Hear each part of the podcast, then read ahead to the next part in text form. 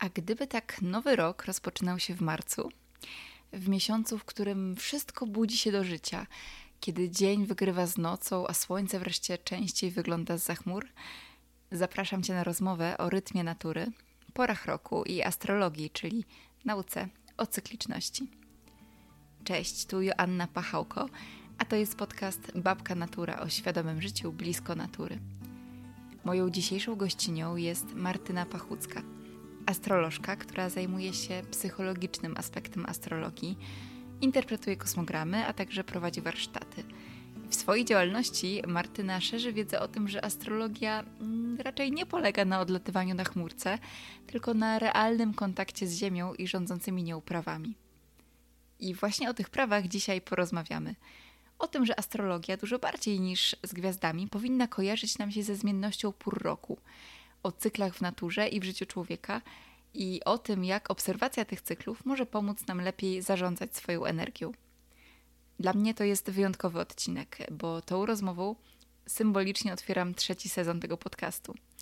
I jeżeli jesteś stałą słuchaczką albo słuchaczem, pewnie zauważysz, że razem z tym sezonem zniknie jingle ze świergotem ptaków, ale za to pojawi się jeszcze więcej tematów, które bardzo mnie fascynują, a których nie miałam odwagi poruszyć wcześniej. I jednym z nich jest właśnie astrologia. I oczywiście zagadnienia związane z dziką przyrodą, e, ekologią czy zrównoważonym biznesem zostają. Tu się nic nie zmienia i one są cały czas blisko mojego serduszka, ale zakres tematyczny trochę się poszerza. Teraz jednak e, z przyjemnością otwieram trzeci sezon i też śmieję się w duchu, że fajne jest to we własnym podcaście, że mogę to zrobić w 49 odcinku. Nie muszę czekać na okrągłe liczby, nie muszę czekać na 50 odcinek albo na jakieś specjalne daty. Y, chociaż, tak jak sobie myślę, to data jest specjalna, bo zaraz zaczynamy nowy rok. Nowy rok astrologiczny. Y, ale o tym za chwilę w podcaście. Także zapraszam serdecznie.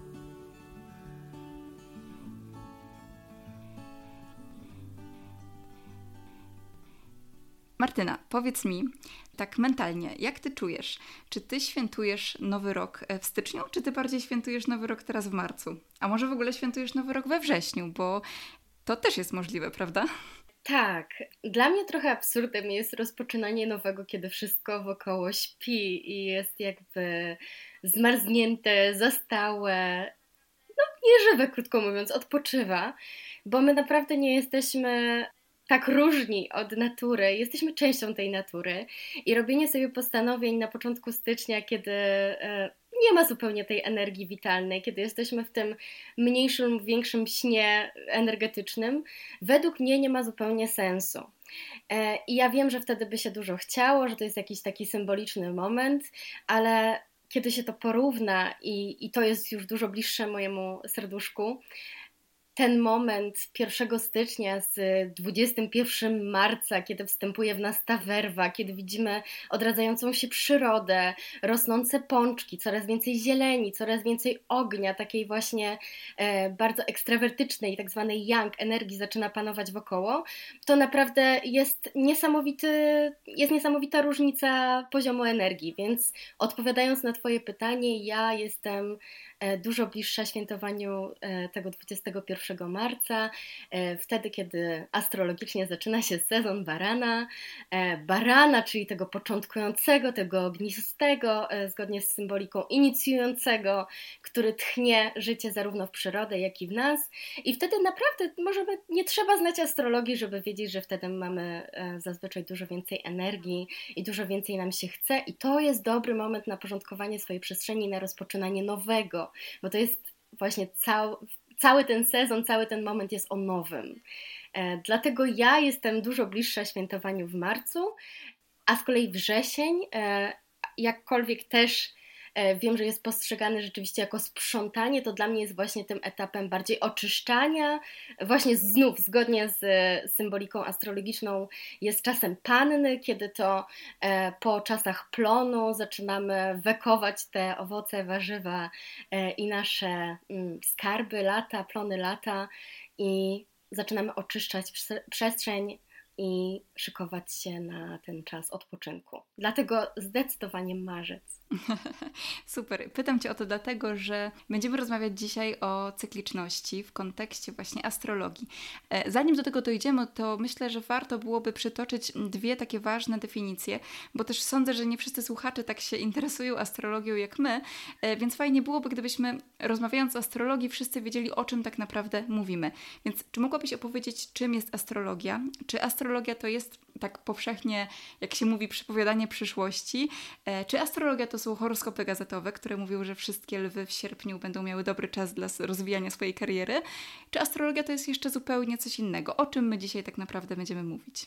Astrologia w mojej definicji i moim takim bardzo mocnym e, wewnętrznym odczuciu to jest nauka o cykliczności.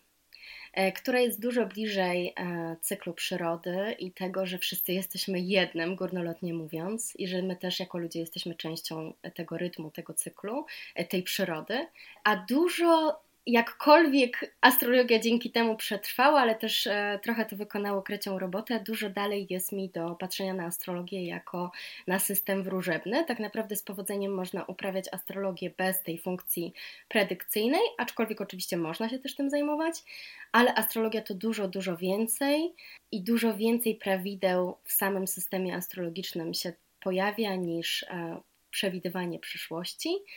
Nie wspominając już o tym, że astrologia to dużo więcej niż to, że jesteśmy lwami, baranami czy innymi bykami, mm, co mam nadzieję później trochę e, szerzej wyjaśnić jeszcze.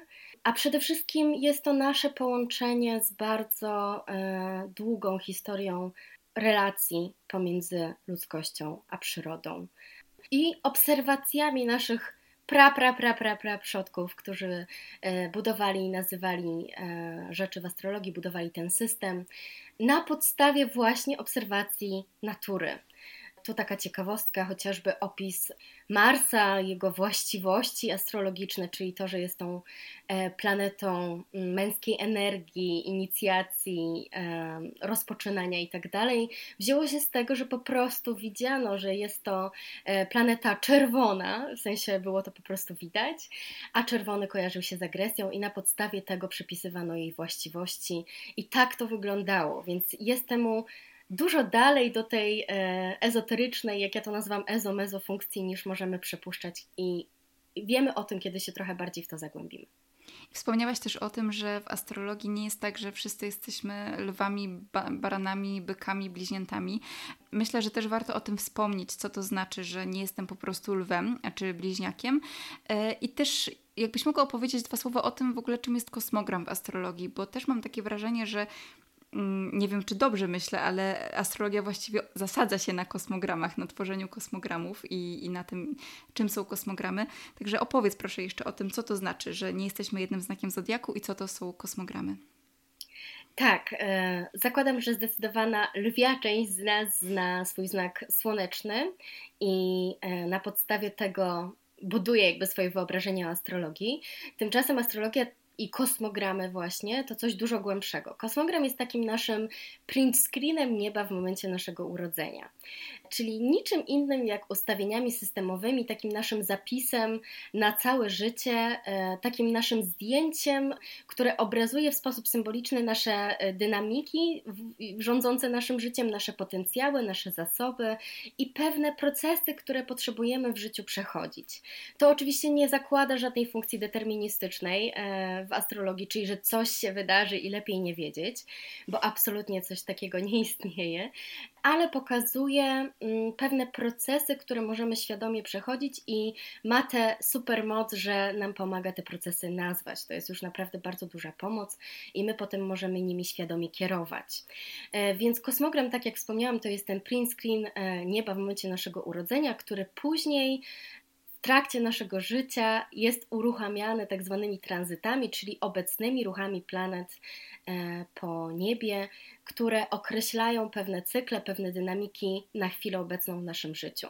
Dlatego też w kosmogramie pojawia się dużo, dużo więcej zmiennych niż e, znak słoneczny, no bo wiemy też, że w układzie słonecznym nie tylko Słońce e, się znajduje, mamy też dużo innych wskaźników, takich jak chociażby Merkury, Wenus, e, Księżyc i tak dalej, które są odpowiedzialne za archetypowe funkcje w nas i które tworzą do siebie wzajemne relacje, trochę jak aktorzy tworzą na scenie, bo to jest trochę taka nasza wewnętrzna scena pomagając sobie w specyficzny sposób, wybrzmiewając w określony sposób i tworząc do siebie określone relacje. Dzisiaj nie będziemy aż tak bardzo zagłębiać się w kosmogramy, w to, jak interpretujemy kosmogram, e, bo chciałabym porozmawiać właśnie o naturze i o astrologii i o cykliczności, chociaż cykliczność też w kosmogramach widać. I zacznę od cytatu. Od cytatu, który wzięłam z książki Stephena Foresta, jednego z najbardziej popularnych astrologów ewolucyjnych, z jego najbardziej popularnej książki, czyli Głębia Nieba. I brzmi on tak. Astrologia tak naprawdę nie ma nic wspólnego z gwiazdami jako takimi. Zasadza się ona tylko i wyłącznie na zmienności światła, a mówiąc prościej, na porach roku. Ty o tym trochę wspomniałaś, że astrologia wynikła z tego, że kiedyś po prostu obserwowano różne e, cykle w przyrodzie, cykle w naturze, ale mam takie wrażenie, że zdanie, że astrologia nie ma nic wspólnego z gwiazdami jako takimi, może być dla wielu bardzo odkrywcze, bardzo interesujące, bardzo dziwne mm, również dla mnie, dla mnie też było, kiedy zaczęłam się zagłębiać w astrologię. I powiedz, dlaczego tak jest? Dlaczego astrologia to nie są gwiazdy? Bo wspomniałaś o tym, że astrologia to trochę planety, tak, czyli Merkury, Wenus, to też jest nasz księżyc, ale astrologia to nie są gwiazdy jako takie, to jest, to jest bardziej zmienność światła i pór roku. Skąd to wynika? Dlaczego astrologia się opiera na porach roku? W zasadzie znaki zodiaku mm, powstały na bazie pór roku. E, co prawda nie w naszym, e, nie w konkretnej naszej e, szerokości geograficznej, bo to bardziej system pochodzący gdzieś tam z mm, Bliskiego Wschodu, ale na podstawie tego, jakie cechy były przypisywane danemu okresowi, jak, jaki, czym on się charakteryzował, powstawały też znaki zodiaku. Poza tym jeśli chodzi o te gwiazdy, bo tak się rzeczywiście trochę w astrologii mówi o czytaniu z gwiazd, e, astrolog z powodzeniem może uprawiać astrologię i tak też często się dzieje, bez w zasadzie bez względu na gwiazdy. Co więcej, interesują go głównie e, ciała ruchome, czyli przede wszystkim planety, e, ale abstrahując od tego, mm, każdy znak zodiaku to pewien proces w przyrodzie związany z określoną porą roku, Każda pora roku będzie rozpoczęta przez jakiś znak zodiaku, który dodatkowo przypisany jest do jakości i do żywiołu, więc to wszystko dużo bliższe jest takiemu naszemu przyziemnemu spojrzeniu, przyziemnemu cyklowi, na który patrzymy codziennie, niż e, gdzieś temu, co mm, enigmatycznie, niewidzialnie istnieje e, w przestrzeni nam niedostępnej. Jasne, a pogadajmy przez chwilę jeszcze o tych gwiazdach i gwiazdozbiorach, bo jest tak, że istnieją gwiazdozbiory nazywane nazwami znaków zodiaku. Gwiazdozbiór byka, bliźniąt, raka, właściwie wszystkie gwiazdozbiory mają nazwy znaków zodiaku. Mm, oczywiście są też inne o innych nazwach i one w jakimś sensie, tak jak ja zagłębiałam się w historię astrologii, mam wrażenie, że miały, były odpowiednikiem znaków zodiaku, to znaczy, że Słońce wschodziło w dany gwiazdozbiór, jeśli ja to dobrze rozumiem. Ale teraz nie jest tak, że gwiazdozbiory stricte odpowiadają tym znakom zodiaku, o których mówisz. Czy tak jest, czy tak nie jest? Czy my patrząc na gwiazdozbiory patrzymy na znaki zodiaku, czy tak, czy nie? No właśnie, e, to jest bardzo dobre pytanie i to jest bardzo ważne, żeby wybrzmiało. Mm, znaki zodiaku nie równa się gwiazdozbiory, aczkolwiek rzeczywiście te nazwy potrafią być bardzo mylące. Gwiazdozbiory przesuwają się bardzo symbolicznie, co prawda, to znaczy Mówimy tutaj o zjawisku precesji, czyli o tym, że e, punkt przesilenia wiosennego, e, czyli punkt barana, znajdował się niegdyś na tle gwiazdozbioru barana, po czym te gwiazdozbiory e, względem, ten punkt względem tego gwiazdozbioru się przesuwał, ale wciąż niebo, bo to jest zjawisko bardziej abstrakcyjne, podzielone jest na 12 znaków zodiaku, które są nieruchome. To jest pewna jakość umowna, która nie równa się w żaden sposób e, gwiazdozbiorom i to jest bardzo ważne właśnie, żeby to wybrzmiało, dlatego że te, to nazewnictwo może być bardzo mylące, ale zjawisko precesji nie wpływa na znaki zodiaku w żaden sposób. To są wciąż, mówimy tutaj o pewnym kole, które wciąż podzielone jest na 12 umownych części i każda z nich e, cechuje się umowną jakby energią, pewną symboliką. To jeszcze muszę dopytać w takim razie, czy jeżeli pojawiają się teraz w sieci, bo astrologia robi się coraz bardziej popularna, takie grafiki obrazujące znaki zodiaku, które mają ten swój odpowiednik w gwiazdozbiorach, bo często takie grafiki widzę, to znaczy, że te grafiki nie są poprawne, czy one się mogą pojawiać? Jeszcze chciałabym to doprecyzować, żebyśmy też wszyscy wiedzieli, o czym tak naprawdę rozmawiamy, mówiąc o znakach zodiaku. To nie jest poprawne. Podobnie jak właśnie swego czasu była taka wielka afera o 13 znaku zodiaku, e, wężowniku i o tym, że ten cały system się burzy tak naprawdę, e, to niczego nie burzy wciąż mamy 12 znaków zodiaku. Dobrze, to pogadajmy w takim razie o tym, jak to się ma do natury, bo to jest główny temat naszego podcastu, do natury, do cykliczności. Zaczęłaś już o tym mówić, że znaki zodiaku tak naprawdę bardziej niż tym gwiazdozbiorom odpowiadają temu, co się dzieje w przyrodzie i co się dzieje w naturze. My jesteśmy u progu tak naprawdę nowego sezonu, bo za chwilkę e, będzie nów e, w znaku barana. Rozpoczynamy sezon barana, czyli rozpoczynamy, tak jak mówiłyśmy już, nowy rok astrologiczny i Jesteśmy też u progu równonocy wiosennej, bo baran wkracza razem z równonocą do tego naszego świata. I baran też jest znakiem kardynalnym. Jakbyś mogła opowiedzieć o tym, co to są te znaki kardynalne, o czym one mówią i o co w ogóle z nimi chodzi, dlaczego są tak powiązane z naturą. Tak, znaki kardynalne to są te, które rozpoczynają określoną porę roku, w związku z tym będzie ich cztery.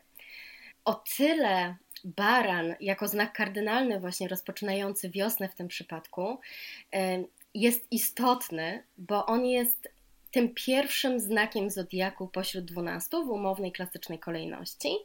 I też ma największą werwę rozpoczynania, jako że jest to nie dość, że znak kardynalny, czyli właśnie ten, który ma wystarczającą siłę, potrzebę, mm, no właśnie, rozpoczyna, daje to tchnienie życia naturze, to dodatkowo jest znakiem ognistym, czyli właśnie tym mającym bardzo ekstrawertywną, bardzo dużą siłę przebicia, y, która potrzebuje się w tym świecie realizować, no bo właśnie inaczej ten cykl nie mógłby się rozpocząć. To ta natura nie miałaby jak odżyć, gdyby nie ten impuls i ta ogromna siła. Rzeczywiście w tym roku to się fajnie zbiega, bo mm, wraz z pierwszym dniem wiosny mamy też nów w baranie, więc to taka, takie trochę podwójne doładowanie energetyczne i bardzo, bardzo dużo siły do rozpoczynania. To jeszcze w kontekście tego, o czym wcześniej rozmawiałyśmy, że to będzie naprawdę fajny początek nowego roku astrologicznego. Ale mm, oczywiście nie tylko Baran jest znakiem kardynalnym. Zarówno lato, jak i jesień, e, jak i zima rozpoczynane są przez inne znaki kardynalne, czyli e, kolejno raka, wagę i koziorożce i każdy z nich będzie rozpoczynał kolejny trzymiesięczny cykl, który później będzie kontynuowany przez znak stały, podtrzymujący, jakby stabilizujący to, co zostało rozpoczęte i kończone w pewnym sensie, destabilizowane e, przez znak zmienny. I Tutaj bardzo chciałabym zwrócić swoją uwagę i słuchaczy na to, że jak bardzo to się ma e, też do cyklu życia człowieka. Baran jest tym etapem, kiedy my się rodzimy, kiedy e, mamy tę siłę, żeby wydoby, wydobyć się na świat, żeby wyjść na ten świat i wydajemy ten swój pierwszy ryk. To jest moment, kiedy my jeszcze nie mamy świadomości, że istnieją inni. To jest moment, w którym ja chcę i ja istnieję i moje potrzeby są na pierwszym miejscu. I podobnie jest z cyklem wegetatywnym w przyrodzie. To jest moment, kiedy dopiero to życie się przebija. Następnie mamy archetyp, czy też właśnie znak, bo to można traktować wymiennie.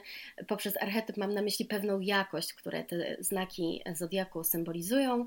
Mhm. Mamy archetyp e, znak byka, który mm, zarówno w naszym życiu jako człowieka, w cyklu rozwojowym człowieka, uczy się posiadać, uczy się, co to znaczy, że ja mam ciało. Tak, bo znak byka jest. reprezentuje e, żywioł ziemi, reprezentuje też jakość stałą, czyli właśnie tę podtrzymującą, stabilizującą. Mam nadzieję, że tutaj nie mieszam za dużo. E, wobec czego my w znaku byka uczymy się posiadać. W cyklu wegetatywnym w przyrodzie e, to jest moment, kiedy jakby my gruntujemy te, czy to rośliny, czy no powiedzmy, że rośliny, to będzie najlepsze. E, następnie mamy bliźnięta. W cyklu rozwoju człowieka to jest moment, kiedy my stawiamy pierwsze kroki, uczymy się poruszać, e, uczymy się komunikować jakkolwiek z otoczeniem, ale na razie z tym najbliższym środowiskiem, czyli czy to z naszymi jakimiś kuzynami, czy rodzeństwem, czy sąsiadami, e, bo z tym jest właśnie powiązany też znak, archetyp bliźniąt. E, w cyklu wegetatywnym to jest pierwsze rozmnażanie roślin, prawda? I tak dalej, i tak dalej. I tak my też jako ludzie przechodzimy przez cykl znaków zodiaku, począwszy od barana, skończywszy na rybach, i to można naprawdę zastosować do innych cykli w przyrodzie, co też fantastycznie obrazuje cykliczność zarówno człowieka, jak i natury, jak i przystosowanie, połączenie jednego z drugim. Mnie to osobiście bardzo ciekawi. Tak, dla mnie to też jest fascynujące. A mogłabyś w takim razie opowiedzieć przynajmniej jeszcze o tych pozostałych kardynalnych e, znakach zodiaku, które rozpoczynają konkretne pory roku? Jak to się właśnie przejawia i w archetypach tych znaków, no bo właśnie my tutaj też dużo mówimy o archetypach. E, to się wiąże z tym, o czym mówiłyśmy na początku, że nie jesteśmy tylko jednym znakiem zodiaku, bo te archetypy też mówią nam o pewnych jakościach w nas. Więc to mamy na myśli, mówiąc znak zodiaku czy archetyp. To jakbyś mogła opowiedzieć właśnie, jak, jak to się przejawia też w przyrodzie, jak się przejawia w jakości tego konkretnego znaku, no i też możesz nawiązać oczywiście właśnie do, do naszej, naszego życia i cykliczności w życiu człowieka. Dobra, to zacznijmy sobie od tego barana. E, osoba, która urodziła się posiadając jakieś wskaźniki w swoim kosmogramie, bo nie chcę tutaj za dużo mieszać, e, w znaku barana, będzie naturalnie reprezentowała te jakości, które czas barana sobą reprezentuje. Wobec tego będzie miała dużo tej ekstrawertywnej potrzeby wychodzenia do świata, czy rozpoczynania swoich nowych rzeczy, rozkręcania tego właśnie przysłowiowego koła napędowego działań i tej, będzie miała dużo tej werwy inicjującej. Tutaj tylko zaznaczę, że to, że mamy słońce w znaku barana, jeszcze nie oznacza, że jesteśmy tym baranem tak stuprocentowo, dlatego że tak jak wcześniej rozmawiałyśmy, inne wskaźniki mogą to nieco przenicować, więc e, nie chciałabym, żeby to było takie jednoznaczne. Lato z kolei rozpoczynane jest przez znak archetyp raka. E, raka, który jest bardzo rodzinny z natury, jest o chowaniu się do tej swojej przestrzeni. E, w przyrodzie jest też e, kojarzony i zaraz powiem dlaczego tak jest, bo w naszej rzeczywiście szerokości geograficznej nie do końca jest to aż tak adekwatne, ale zaraz mhm. wytłumaczę. Jest o tym chowaniu się do własnej przestrzeni, o domu, o poszukiwaniu miejsc chłodnych, bezpiecznych, takich troszkę właśnie w oderwaniu od świata zewnętrznego. On rozpoczyna lato, czyli jakby sezon raka rozpoczyna się 22 zdaje się czerwca, kiedy właśnie rozpoczyna się astrologiczne lato. I dlaczego ten rak jest tak bardzo powiązany z tymi jamami, tymi schronami i tym domem?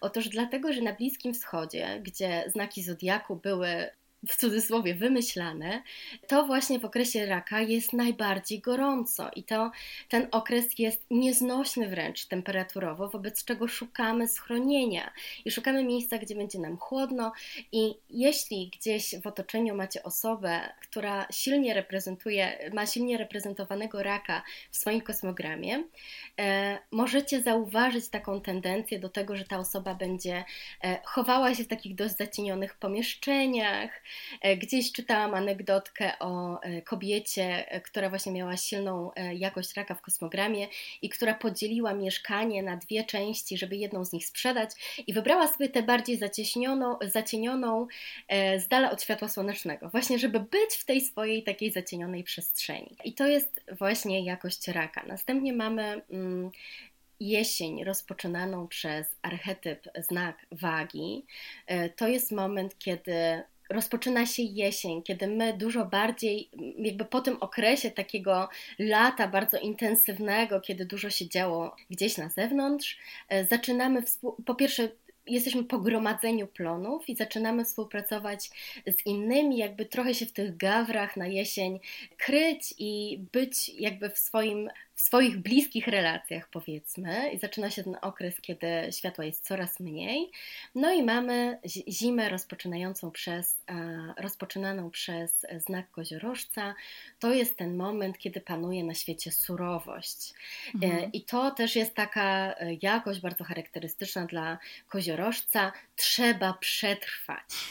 Mhm. Jest w nim coś bardzo ziemskiego, coś bardzo nastawionego na to, że w życiu owszem może być ciężko, ale e, trzeba przetrwać pomimo całej surowości na świecie, wobec czego osoba, która ma silnie reprezentowaną jakość koziorożca w kosmogramie, będzie bardzo taka harda i bardzo nastawiona na to, żeby e, w tym świecie zewnętrznym jakoś przetrwać, bo ma wpisane gdzieś wewnętrznie, że życie nie zawsze e, daje jej wachlarz tych takich najbardziej, najlepszych warunków, największej obfitości, raczej traktuje ją tą swoją surowością, która jest w archetyp znak koziorożca wpisana. Więc to jest tak, oczywiście e, każdy, każda pora roku później będzie e, podtrzymywana przez znak stały, który e, także do tej pory roku należy, który następuje po znaku kardynalnym, tym rozpoczynającym i destabilizowana przez znak zmienny, co też wpływa na nasz rys, też wpływa na nasz charakter, bo jeśli mamy mm, obsadzoną, reprezentowaną silnie jakoś stałą czy zmienną w kosmogramie jako osoby, też będziemy cechować się innymi jakościami trochę niż osoby, które powiedzmy mają reprezentację najsilniejszą jakości kardynalnej, czyli tej rozpoczynającej. To jest bardzo ciekawe o tym, jak każdy, każdy znak rozpoczyna daną porę roku. Ciekawe jest też w tym kontekście właśnie koziorożca. Tak jak mówiłaś, to jest znak nastawiony na to, żeby przetrwać i sezon nastawiony na to, żeby przetrwać, więc właśnie my korzystając właśnie z mm, kalendarza, który rozpoczyna się 1 stycznia, jesteśmy w takim momencie, kiedy wszyscy jesteśmy trochę w naszych takich skorupach, trochę uziemieni, trochę, trochę smagani tym zimnym wiatrem i jesteśmy zmuszani do tego, żeby rozpoczynać nowy cykl, nowy rok i stawiać sobie jakieś nowe wyzwania, prawda? I to już w tym momencie brzmi troszkę absurdalnie, prawda? Dokładnie, to jest bardzo, bardzo nielogiczne, dlatego że dokładnie jesteśmy wtedy otoczeni całą surowością świata, jest ciemno, e, światło nam nie sprzyja, przyroda sobie w najlepsze śpi, a my gdzieś sobie sztucznie wymyśliliśmy, że to właśnie wtedy jest dobry moment na postanowienia i na to, żeby oczyszczać swoją przestrzeń i żeby e, gdzieś rozpoczynać to nowe. I naprawdę jestem przekonana, e, nie sądzę, żeby były na to jakieś badania, ale gdzieś ja wewnętrznie jestem przekonana, że gdyby e, nacisk na postanowienia noworoczne był e, kładziony właśnie pod koniec tego marca, kiedy rozpoczyna się rok astrologiczny, astronomiczny, to i dużo więcej z tych postanowień miałoby rację bytu i szansę przetrwania na dłużej, bo wtedy jest nas po prostu więcej życia, jak w przyrodzie. A powiedz, troszkę odbiegając jeszcze od tego tematu, ale zostając w kręgach astrologicznych, jak ty podchodzisz do zasiewania nowych intencji w nów księżyca na przykład? Teraz mi tak to przyszło do głowy, no bo przed nami jest ten nów baranie. Dużo się teraz też mówi o księżycu, o fazach księżyca. Czy to też jest tak, że mm, działając zgodnie z tymi fazami księżyca, mamy większą szansę na to, żeby dobrze zarządzać naszą energią? Tak, i myślę, że kobiety to dużo lepiej zrozumieją. I tutaj sobie pozwolę troszkę na e, odpowiedzenie Ci naokoło, zacząwszy od tego, że mm, mam wrażenie, że trochę świat e, w całej tej swojej racjonalizacji i w całym swoim nastawieniu na działanie, na bycie efektywnym i tak dalej, bardzo mocno ugruntował się, e, czy popłyną trochę w jakości yang, czyli tej męskiej, bardzo takiej racjonalizującej, właśnie nieintuicyjnej, tylko ekstrawertywnej do świata.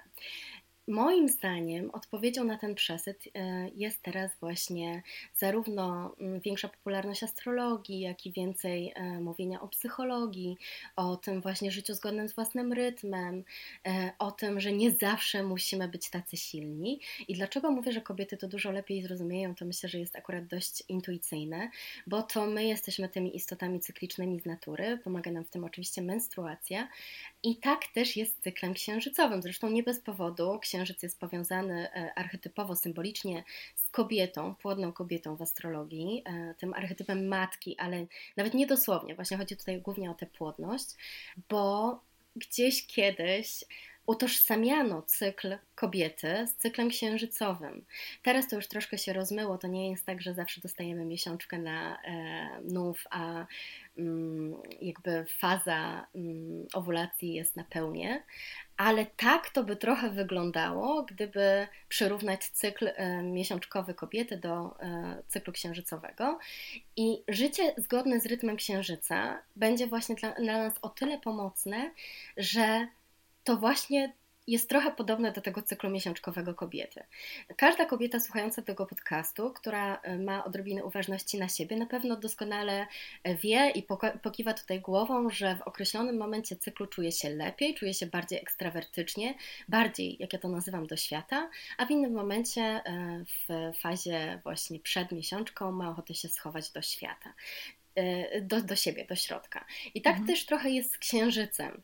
E, księżyc to jest taka mini forma e, właśnie tego cyklu, taki, taki mini cykl, który możemy obserwować na co dzień, co zresztą już jest nawet potwierdzone w badaniach naukowych, jakichś pierwszych, że w pełni mamy rzeczywiście więcej samobójstw, więcej wypadków na drogach i tak dalej, i tak dalej. Nie jestem w stanie teraz żadnych konkretnych danych przywołać, ale myślę, że z łatwością można sobie to odnaleźć. Wobec czego faktycznie życie zgodne z tym cyklem też nam pomaga się jakoś lepiej ugruntować w rzeczywistości. E, w momencie, kiedy e, księżyca przybywa, czyli od e, nowiu do pełni, my możemy mieć dużo więcej energii, żeby realizować te postanowienia, które gdzieś tam w nowiu, bo tak się zazwyczaj z nowiami pracuje, że się wtedy zasiewa jakieś intencje na dany cykl, jakby odwraca trochę kartkę, e, mamy więcej energii, żeby je realizować i one się dopełniają w momencie, kiedy mamy pełnię, prawda? I później nam trochę tej energii, właśnie podobnie jak w fazie od owulacji do e, miesiączkowania, zaczyna stopniowo ubywać, podobnie jak zaczyna ubywać księżyca. I to jest naprawdę fajne do obserwacji, do osadzania się w cyklu przyrody, do e, obserwowania tego tak na bieżąco, jak ten księżyc, jak te nowie, jak te pełnie na nas działają. Ja jestem dużą fanką pracowania z tym cyklem, tak. Mówiłaś o tym, że astrologia jest w ogóle nauką o cykliczności, bo to jest tak, że kosmogram też jest w pewnym sensie kulą, okręgiem, ale myślę, że kula to też jest e, dobre porównanie, bo on się wydaje taki przestrzenny, kiedy się już bardziej zagłębiamy w ten temat. I Ziemia też krąży wokół Słońca po pewnej e, orbicie, która też cały czas się, się zamyka i my wracamy do pewnych tematów. O czym tak naprawdę jeszcze nam mówi astrologia w kontekście cykliczności? To, bo to jest tak, że te planety, też te tranzytujące planety, one co jakiś czas wracają na swoje miejsce, prawda? Czyli uczą nas też powtarzania pewnych tematów w naszym życiu w zasadzie cała astrologia jest o cykliczności i to jest bardzo uwalniające, kiedy się gdzieś zaczyna ten temat badać, bo tak jak powiedziałam, mamy kosmogram, czyli ten nieruchomy screen nieba w, nasze, w momencie naszego urodzenia i to jest taki nasz budowany, taka nasza baza, ale planety przecież nie przestają ruszać się, Ziemia nie przestaje krążyć e, w momencie, w którym my się rodzimy. Jakkolwiek czasami może chcemy wierzyć, że tak jest. I o tym mówią nam tranzyty planet, które uruchamiają określone dynamiki w naszym życiu. E, mówiąc, uruchamiają określone dynamiki, tworzą pewien cykl, mam na myśli to, że tworzą pewien cykl, e, który jest dobrym czasem na coś określonego, albo który wiąże się z określonym sprawdzianem czy określoną dynamiką.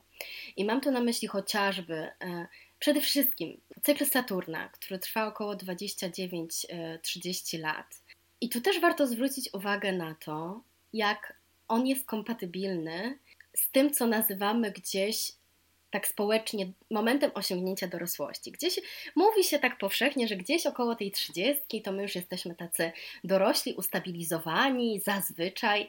E, I to jest taki moment, kiedy faktycznie przyjmuje nas w pewnym sensie starszyzna społeczna. Już trochę tego doświadczenia zdobyliśmy. I to fantastycznie odzwierciedla się w astrologii, dlatego że cykl Saturna właśnie trwa, jak wspomniałam, około 29-30 lat. I poprzez cykl Saturna mam na myśli jego pełne okrążenie e, wokół naszego kosmogramu i powrót na tę pozycję urodzeniową, czyli jakby ponowne jego pojawienie się w miejscu, w którym on był w momencie naszego urodzenia. To od razu dodam, czyli to też oznacza, że jego okrążenie wokół Słońca tak naprawdę, tak? Bo Saturn wokół Słońca idzie 30 lat. E, nasz kosmogram, kosmogramy są skonstruowane tak, że w kosmogramie my tak naprawdę jesteśmy w centrum, Słońce krąży, bo to jest, to jest inna mhm. troszkę perspektywa, ale tak czy inaczej to też dotyczy tego, że Saturn robi to okrążenie wokół Słońca, czyli tyle ile on idzie wokół Słońca, też tyle idzie w naszym kosmogramie, tyle czasu wraca na swoje miejsce urodzeniowe. Dokładnie tak. I ten czas wiąże się ze zdobywaniem takiego życiowego doświadczenia, e, z przejściem weryfikacji w każdej dziedzinie życia. Zakładam, że jeszcze do tego przejdziemy, więc tylko tutaj nakreślę, którą reprezentują domy naszego kosmogramu, czyli takie sektory i zaczyna właśnie równać do tej pozycji urodzeniowej. I to jest moment, kiedy pierwszy cykl Saturna w naszym życiu dobiega końca. To jest moment, kiedy bardzo wiele fundamentów w naszym życiu się weryfikuje, zwłaszcza w obszarze, którego dotyka właśnie Saturn, kiedy już trochę nie ma miejsca na to, żeby udawać, e, że coś jest zbudowane na solidnym fundamencie tam, gdzie rzeczywiście wcale nie jest. I Saturn ma taką archetypową funkcję, że on przychodzi i sprawdza, trochę jak taki audytor, e, który pojawia się na placu budowy i mówi: No nie, no tu, tu się zaraz Wam zawali, więc nie udawajmy, że jest inaczej, ale za to to, co zweryfikuje w pewnym sensie pozytywnie, przetrwa tylko wzmocnione, prawda? To jest jeden z cykli. Mamy też mniejsze i większe cykle, począwszy od tego cyklu księżycowego, który jest najmniejszym i też e, dość łatwym do obserwowania na co dzień. Mamy cykl Jowisza, który trwa około 12 lat i e, także zamyka w ten sposób pewne etapy w naszym życiu, e, już tu nie wchodząc e, w szczegóły, i różne inne cykle, spośród których jednak ten cykl Saturna wybija się, mam wrażenie, najbardziej i mam też wrażenie, że jest najbardziej namacalny, aczkolwiek to już jest moja konkretna opinia, moja osobista bardzo opinia. Ale tak, astrologia cała w zasadzie opiera się na, tych, na tej cykliczności, więc to można eksplorować bez końca. No właśnie, mówiłaś o tym, że te planety krążą wokół Słońca i, i na tym się opierają powroty planet, tak? Powroty Saturna czy Jowisza czy, czy innych planet w naszym kosmogramie, ale też Ziemia kręci się wokół własnej osi i to też ma znaczenie w astrologii e, i to też w pewnym sensie jest o cykliczności. Opowiedz proszę, co to znaczy dla astrologów, że Ziemia się kręci wokół własnej osi. Tak, e, to oznacza mniej więcej tyle, że punkt jakby wschodu nieustannie się zmienia. To reprezentuje w naszym kosmogramie ascendent i to reprezentuje właśnie położenie domów. E, to oznacza, że północ, południe, wschód i zachód w ciągu doby będą zmieniać znaki zodiaku, na których wypadają. Mam nadzieję, że to wytłumaczyłam jasno, bo gdzieś tam w mojej głowie się to trochę poplątało. E, w każdym razie to, co na południu, będzie górowało w pewnym sensie w naszej osobowości. To, co na wschodzie, tam gdzie się pojawia ascendent, będzie tym naszym e, pierwszym kontaktem ze światem, tak? Tak jak jest właśnie linia horyzontu. I to wpływa też na to, jak zmieniają, zmienia się położenie planet e, w naszym kosmogramie, jak zmienia się ich położenie w domach, czyli właśnie tych sektorach kosmogramu. I to położenie jakby zmienia się nieustannie, z minuty na minutę. I to właśnie jest o rytmie dobowym, który wpływa na kosmogram i na tę cykliczność. No właśnie, więc to jest znowu kolejna fascynująca rzecz dotycząca astrologii, że to wszystko ma pewne odpowiedniki, tak jak mówiłaś, to co na południu jest najbardziej widoczne, czyli to jest to, co inni w nas widzą, tak? To co na wschodzie to jest to, z czymś zaczynamy, to co na północy to jest coś najbardziej schowane w nas. I tu ciekawe właśnie w ogóle w całej tej dziedzinie, nauce myślę, że tak mogę powiedzieć, tak? Jest, e, jest to, w jaki sposób to, to ma odzwierciedlenie zarówno w życiu człowieka, jak i w cyklach przyrody, cyklach natury i to wszystko jest ze sobą powiązane. To jest, mówię, mhm. że Ciebie też to bardzo fascynuje, prawda? Tak, mnie te powiązania fascynują absolutnie. E, a zobacz, że na przykład to, e, ja już tu nie będę operować fachowym słownictwem, bo to też nie o to chodzi, ale to, co jest naprzeciwko wschodu, na zachodzie, to jest to, co jest najdalej w pewnym sensie. Te jakości, które są w pewnym sensie od nas odsunięte. Więc faktycznie to jest fascynujące i co mogę tutaj powiedzieć jako ciekawostkę, a może najpierw dygresja, że jak najbardziej myślę, że można powiedzieć o astrologii, e, że jest nauką, bo to jest po prostu dziedzina wiedzy. Nauka to jest dziedzina wiedzy. Niekoniecznie musi być nauką w tym najbardziej racjonalnym pojmowaniu. E, to po pierwsze, a po drugie e, jest taki, mm, był taki statystyk, który bardzo się do badań nad astrologią przyczynił i tutaj mogę nie do końca poprawnie wypowiedzieć francuskie nazwisko, ale wydaje mi się, że wymawia się to Gaglin, czy jakoś tak, Michal Gaglin, nie mhm. wiem, naprawdę, jeśli wymawiam źle, to trudno. W każdym razie to jest osobistość, która przyczyniła się do badań i faktycznie potwierdziła, i myślę, że to jest bardzo wartościowe też w kontekście dzisiejszej rozmowy, że faktycznie te archetypowe jakości, które górują w nas, czyli są najbardziej widoczne, co oznacza, że w kosmogramie właśnie są na tym południu, rzeczywiście nauka potwierdziła, statystyka potwierdziła, że osoby na przykład z górującym Marsem, a Marsowi przypisywana jest ta agresja, ta dominacja, ta inicjatywa, ta męska yang energia, rzeczywiście takie są charakterologicznie, na przykład dużo częściej osiągają e, jakieś wyniki e, w sporcie czy też zajmują jakieś liderskie pozycje i jest to naz nazwane, jeśli ktoś miałby ochotę się z tym bliżej zapoznać, efektem Marsa, więc nawet statystycznie gdzieś zostało to potwierdzone i faktycznie to są takie aspekty naszej osobowości, które są widoczne, które są wysunięte, oświetlone najlepiej, tak, bo to właśnie ten, e, to, ten punkt naj, najlepiej oświetlony e, też w naszej osobowości. To jest absolutnie fascynujące. E, świetnie, to w takim razie możemy wykorzystywać astrologię też do tego, żeby obserwować siebie, obserwować te zmiany cykliczności natury i się do tego rytmu dopasowywać. E, to powiedz jeszcze w takim razie, już tak powoli zmierzając do końca, jak tobie ta świadomość, e, te cykli księżyca, cykli natury, tego mm, jak w tym wszystkim ma się astrologia, jak to ci pozwala zarządzać energią na przestrzeni roku, na przestrzeni miesiąca czy dnia? Powiedz, jak to u ciebie wygląda? To daje mi przede wszystkim świadomość, która z tego co wiem często jest powtarzana wśród matek, że coś minie, że coś minie. Jeśli jestem w jakimś zastoju energetycznym, to potrafię sobie trochę odpuścić. Oczywiście ja też z tym pracuję. To też nie jest tak, że ja znając prawidła astrologiczne już jestem taką alfą i omegą, ale rzeczywiście nazywa to pewne cykle w moim życiu, dzięki którym jest mi łatwiej. E, podchodzę do siebie samej z większą wyrozumiałością widzę, jak pewne korelacje um, mają odzwierciedlenie w moim życiu, widzę o czym jest dany cykl w moim życiu, bo przede wszystkim to dzieli moje życie na etapy jeśli wiem, że teraz e, zaczynam powoli odzyskiwać energię i widzę, że za chwilę będzie nów w baranie i że e, za chwilę zacznie się sezon barana, już nie wspominając o tranzytach mojego osobistego kosmogramu, które są absolutnie fascynujące, może zaraz o tym e, troszkę więcej powiem, to wiem jakby, że ok, teraz prawdopodobnie będzie cykl górki energetycznej, która pomoże mi e, trochę bardziej inicjująco podchodzić do świata.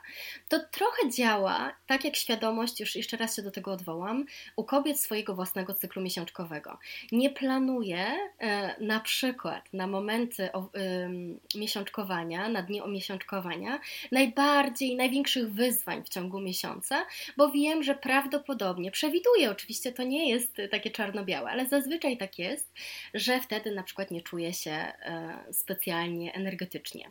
Podobnie może być właśnie z cyklem księżycowym, podobnie może być z tranzytami naszych e, planet do naszego kosmogramu urodzeniowego, co oznacza, że obecnie poruszająca się planeta e, tworzy jakiś aspekt relację, układa się w pewnej właśnie relacji do naszego e, wskaźnika urodzeniowego, co może być dla mnie czasem na przykład mierzenia się właśnie e, z trudnościami, trochę z zastojem energetycznym. I ja wiem, kiedy ta konfiguracja minie, mhm. obserwuję sobie to i dzięki temu nie zmuszam się do tego, nie próbuję się sztucznie zmotywować do tego, e, co nie jest aktualne jakby na co aktualnie w zasadzie nie jest czas, bo ja wiem, że ten czas jest dla mnie o odrabianiu innych lekcji. To znowu fajnie e, pokazuje zarówno nasze, to, to o czym rozmawiałyśmy wcześniej, jak bardzo niekompatybilne chociażby z naturą jest e, sianie postanowień, kiedy wszystko dookoła śpi. My trochę próbujemy właśnie funkcjonować w oderwaniu i bez zgody na pewne prawa przyrody, a kiedy zaczynamy się dostrajać do pewnych cykli, to też wszystko płynie dużo bardziej gładko i przestajemy też tak sztucznie się jakoś napędzać. To jest bardzo, bardzo ciekawe. Ja też to po raz kolejny powtarzam, ale ja im głębiej też wchodzę w ten temat astrologii, im, im bardziej się w to zagłębiam, tym bardziej fascynują mnie te powiązania. Jeszcze tu oczywiście też nie powiedziałyśmy o tym, że przecież astrologia jest powiązana z mitologią, tak? Przecież to, że Bóg wojny Mars e, hmm. jest czerwony i gniewny, to, to, też, to też ma znaczenie. E, I tak jak wspominałaś na samym, samym początku, to są też pewni aktorzy, którzy grają gdzieś w naszym życiu i też pokazują nam złożoność naszej psychiki, więc to jest też o złożoności psychiki, o złożoności świata, który nas otacza, o rytmach, którym podlegamy. Więc e, Martyna, powiedz proszę, proszę, gdyby ktoś chciał więcej Cię posłuchać, e, poczytać o tym, jak, jak piszesz o astrologii, bo Ty bardzo dużo też piszesz. Nie wiem, czy też załapać się na kosmogram, bo mm, troszkę zmieniasz swoją ofertę ostatnio. To powiedz, gdzie Cię można znaleźć i, i czego można się u Ciebie dowiedzieć. Ja działam na Instagramie, na Facebooku i na swojej stronie. E, najbardziej prężnie na Instagramie, więc tam do tego też się odwołam. E, zapraszam pod nazwę Cosmic Sans Astro, to jest taka gra słów. Pisze się oczywiście Cosmic. I tam też dużo mówię o astrologii, o najpowszechniejszych jakichś mitach, y, o tym, jak swój kosmogram badać. O, oczywiście piszę też o energiach pełni i nowiu, więc jeśli ktoś jest chętny z tego poziomu, zainspirowany, żeby gdzieś zgodnie z tym rytmem, y, gdzieś sobie odkrywać ten rytm, y, czy bardziej zbieżnie z nim, kompatybilnie działać, to zapraszam, bo myślę, że to bardzo ułatwiam, opisując energię, jakość danego nowiu, danej pełni. Piszę też o tym właśnie, jak badać swój swój kosmogram. E, no i obecnie coraz mocniej, jak wspomniałaś, Asiu, e, zmieniam swoją ofertę na to, żeby bardziej szkolić jak e, z astrologii niż interpretować kosmogramy, więc na te warsztaty, na te webinary, zarówno dla początkujących, jak i bardziej zaawansowanych w temacie, bardzo, bardzo, bardzo zapraszam. Ja też zapraszam i bardzo dziękuję Ci za rozmowę. Ja też dziękuję bardzo. Bardzo dziękuję Ci za wysłuchanie tego podcastu. Koniecznie daj znać, jak Ci się podobało. Możesz do mnie napisać e, prywatnie, bezpośrednio, czyli znajdziesz mnie na Facebooku jako Babka Natura albo na Instagramie. Też e, jestem tam jako Babka Natura. Na Instagramie też jestem dużo bardziej aktywna niż na Facebooku. Jeżeli chcesz być na bieżąco z kolejnymi odcinkami podcastu, możesz zaobserwować go w Spotify albo zasubskrybować w innej aplikacji, w której go słuchasz. Jeżeli znajdziesz czas, będę też bardzo wdzięczna za zostawienie oceny podcastowi. Możesz to zrobić w Spotify albo w iTunes. E, w iTunes możesz też zostawić komentarz. Dzięki tym ocenom podcast też ma szansę docierać do kolejnych słuchaczy, bo aplikacje promują podcasty, które mają więcej dobrych ocen. Bardzo będę wdzięczna za oceny. Jeżeli chcesz porozmawiać, to czekam na Twoją wiadomość i do usłyszenia w jakiś kolejny piątek.